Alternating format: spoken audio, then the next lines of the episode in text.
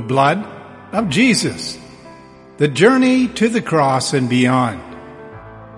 Most people refer to this time of the year as the Easter season. In reality, Easter is not a good description of Resurrection Sunday. Easter is based on a pagan title meaning eggs, and I'm not sure that's really what Jesus wanted to communicate by his resurrection. During his three year ministry, Jesus made and accepted extraordinary claims about himself. When asked point blank if he was the Messiah, the Son of God, Jesus answered affirmatively. And you certainly can read more about that in Matthew 26, verses 63 and 64. He declared himself and God as one. A statement that outraged his Jewish listeners. They considered such words blasphemous, and they almost stoned Jesus on the spot. John 10:30 through 33 clearly describes this scene. Jesus had to know that such claims would cost him his life.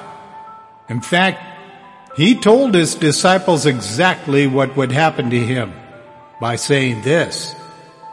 We are going up to Jerusalem and the Son of Man will be delivered over to the chief priests and the teachers of the law. They will condemn him to death and will hand him over to the Gentiles to be mocked and flogged and crucified. That's found in Matthew 20 verses 18 and 19. Well, yet he headed to Jerusalem straight to the cross that awaited him there, knowing, willingly, and sacrificially. Let's take a look at the journey to the cross, starting with Jesus' arrival in Jerusalem all four Gospels focus exclusively on his final week. A third of Matthew, a third of Mark, and a fourth of Luke, and nearly half of John's writings, all focusing on this particular event. Jesus' triumphal entry into Jerusalem on what has become known as Palm Sunday raised the crowd's messianic hopes yet again. He rode into Jerusalem on a donkey, fulfilling the prophecy of Zechariah 9 9. See, your king comes to you, righteous and victorious, lowly and riding on a donkey, on a colt, the foal of a donkey. With palm branches in hand, people lined up the road shouting Hosanna, which means salvation at last. Surely this was the moment many assumed, but then people noticed Jesus was weeping, not waving a sword, according to Luke 19:41. Hardly the behavior of a conquering king. What followed this event was a strange turbulent week. On Monday, Jesus moved through the temple courts, angrily turned over the tables of corrupt money changers and merchants. Then on Tuesday, his disruptive acts from the day before prompted fierce arguments with religious leaders at the temple. Later on Mount Olives east of Jerusalem, Jesus prepared his followers for his departure. Jesus told them about the coming signs of the end times, his glorious return, and the ultimate triumph of God's kingdom. The Gospels don't specifically mention what happened on Wednesday, but we do know that sometime during the week the religious leaders plotted against Jesus. They also found a willing conspirator by the name of Judas Iscariot, one of Jesus' twelve disciples. Judas accepted 30 pieces of silver from the chief priests in exchange for handing Jesus over to the authorities. On Thursday night, Jesus gathered his closest followers in an upstairs room to share the Passover meal one final time with them. He used the occasion to institute a new meal, the Lord's Supper. This meal would commemorate his body broken and his blood spilt as a sacrifice. Jesus explained to his disciples, This is my blood of the covenant, which is poured out for many for the forgiveness of sins. Read more about that in Matthew 26, verses 27 and 28. Before the gathering concluded, Judas slipped out of the room in order to carry out his plan to betray Jesus. Just after the Last Supper with the disciples, Jesus went to the Garden of Gethsemane with Peter, James, and John to pray. Jesus was visibly in deep anguish as he contemplated the horrific death he would soon face. It says he prayed more earnestly and his sweat was like drops of blood falling to the ground. Luke 22 verse 44. While his closest disciples slept, Jesus wrestled in prayer, alone, prostrate, drenched in his blood sweat. Through prayer, he was given strength to carry out the Father's plan. Luke 22 verse 42 says this, Father, if you are willing, take this cup from me, yet not my will, but yours be done. Strengthened with holy resolve, he rose just in time to meet Judas and the mob that had come to arrest him. In the wee hours of Friday morning, the Jewish and Roman authorities sent Jesus to illegal nighttime trials. Pontius Pilate, who was the Roman prefect of Judah, sentenced Jesus to death. Jesus was stripped and flogged by Roman soldiers skilled in the brutal business of execution. The men took turns punching him, spitting on him, and mocking him with a purple robe and a crown made of thorns. Then they led him to Golgotha, an infamous execution site, along a major thoroughfare outside the city walls where they hammered him to the cross. Between two convicted criminals, I might add, Jesus died a gruesome and agonizing death. Yet even then, while on the cross, Jesus prayed for his executors, saying, Father, forgive them, for they know not what they are doing. Shortly before the beginning of the Sabbath day, which started on sunset on Friday, the Roman soldiers overseeing the crucifixion realized that Jesus was already dead. Key note here though, death by crucifixion could sometimes take days. The soldiers removed his lifeless body from the cross and on the orders of Pilate released it to Joseph of Arimathea, a wealthy member of the Sanhedrin who had come to believe in Jesus. Joseph wrapped Christ's body in a clean linen cloth and placed Jesus in his own tomb that had been cut out of a rock.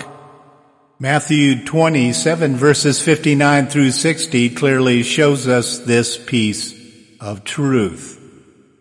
Joseph, with the help of Nicodemus and probably others too, rolled a big stone over the mouth of the tomb. At the request of the Jewish leaders, Pilate sent soldiers to put an official Roman seal on the tomb and stand guard there, lest followers of Jesus come and steal the body and tell everyone that Jesus had risen from the dead. Most of us know how that story turned out. We're not sure if these soldiers fell asleep or simply were blinded by the Holy Spirit, but we do know this event occurred. Now looking at the empty tomb, Early Sunday morning, several women who had been followers of Jesus arrived at his tomb, hoping for an opportunity to properly anoint his body. The start of the Sabbath on Friday evening had kept them from being able to perform this customary burial act. What they found in the tomb left them shocked, stunned, and bewildered, but ultimately overjoyed. The tomb was open and empty. Grave linens were lying loose. Angels appeared saying, matter of factly, He is not here. He has risen, just as He said. That's a quote right out of Matthew 28, 6. Well, and then the followers of Jesus, both singly and groups, had actual encounters with the resurrected Jesus. Not a phantom or a spirit, but in the form of actual human flesh that people could actually touch and see that he is real. And that he has been resurrected and he kept his promise. The gospel accounts of resurrection are chaotic and hard to piece together, and why would we expect anything else. People were running, telling others, weeping, trembling, feeling fear and joyful, and some even doubting. Skeptics have offered all sorts of theories for what they can think in their own human minds what really happened here. Obviously the disciples stole the body or women got confused and went to the wrong tomb or perhaps Jesus never actually died on the cross, but only appeared to be dead. Then in the cool air of the tomb, he resuscitated, pushed a large stone away, overpowered the guards, escaped, and conspired with his followers to pull off the greatest ruse in history. Nope, that's not what happened.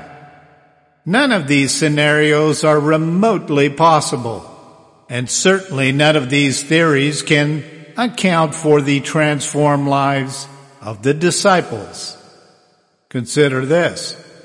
In the Garden of Gethsemane, when Jesus had willingly surrendered to the authorities without a fight, his little band of close disciples disintegrated.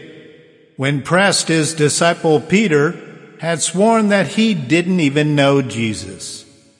Just a few followers at the moment, mostly women, had watched the crucifixion from a safe distance.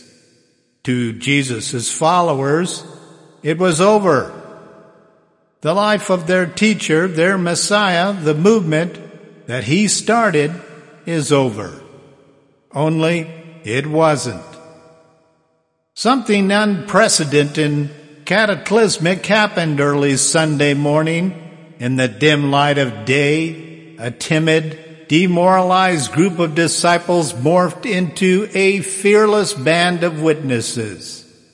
In just a few weeks time, Peter went from angrily telling a servant girl that he didn't know Jesus to standing in front of the same powerful men who had sentenced his master to death, boldly insisting that Jesus was the Messiah, was alive, and was the only means of salvation. What can explain this? Other than the truth of the resurrection of their Savior. Reviewing his promise to come again, some passages that you might take some time to read and study is Mark chapter 16, Luke chapter 24, and Acts chapter 1. About six weeks after the crucifixion, the resurrected Christ gathered his disciples one final time and told them of their mission, the Great Commission.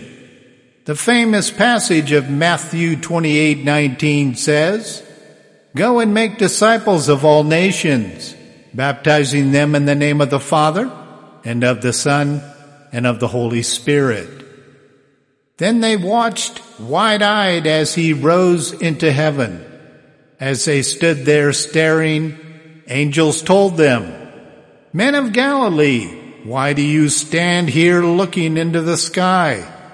This same Jesus who has been taken from you into heaven will come back in the same way you have seen him go into heaven.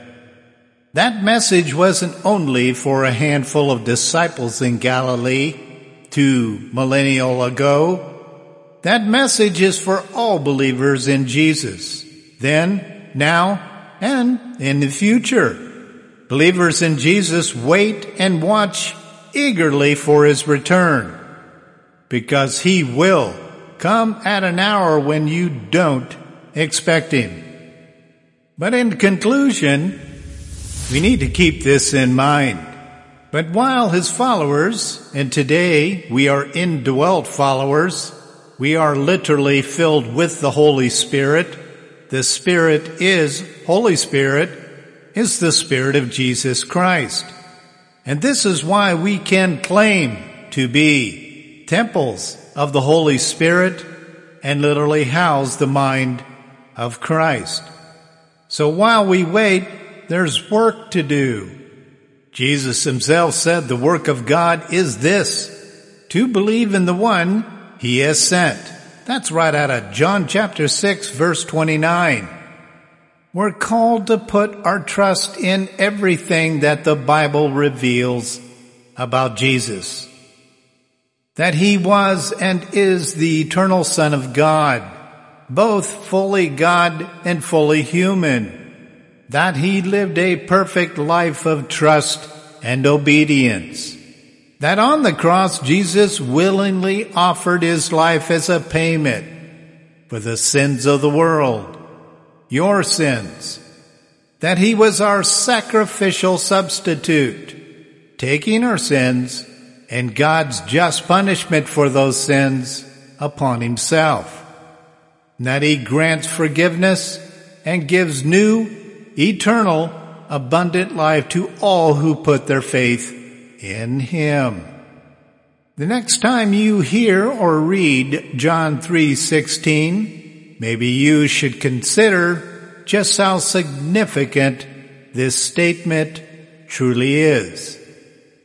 When he said, for God so loved the world that he gave his one and only son, that whoever believes in him shall not perish, but have everlasting life. John tells us that God is love. Therefore, when God gave us his only son, it was God's greatest act of love. After Pentecost, the disciples and 3,000 other people were able to receive the Holy Spirit into their mortal bodies. Pentecost became the day of marking true indwelt Christianity. Now when people become born again, they receive the Holy Spirit into their mortal bodies. Since the Spirit is the same Spirit that is in and lives within Jesus, today when we talk about having the mind of Christ, or releasing the life of Christ from within, the Holy Spirit is that active being that has taken advantage of human minds to release the life of Christ. Being born again does not mean you're following Jesus. That's just a piece of it. Once you're born again, the old man, the old nature is crucified with Christ according to Galatians 2, 20. So since our old man or our old nature has been put to death on the cross, the life that we now live, we live by the faith of the Son of God that has been put within us by way of the Holy Spirit. There's a huge difference, listener, between following Christ and being indwelt by Him. The world today is focusing on being followers of Jesus while they are ignoring the power of Pentecost or the true born again experience. I truly want to thank you for joining us today in this special message. This is Resurrection Sunday Remembrance. This is not Easter. Nowhere close to it. This is a day we have set aside just simply to remember the power of resurrection and how the true, authentic Christian can receive the Holy Spirit, which is a born again experience and begin to live out the life of Christ. We really want to encourage you to take this message and forward it to people that you believe need to hear this reminder, this story of the true pathway of the cross and beyond. Until next time.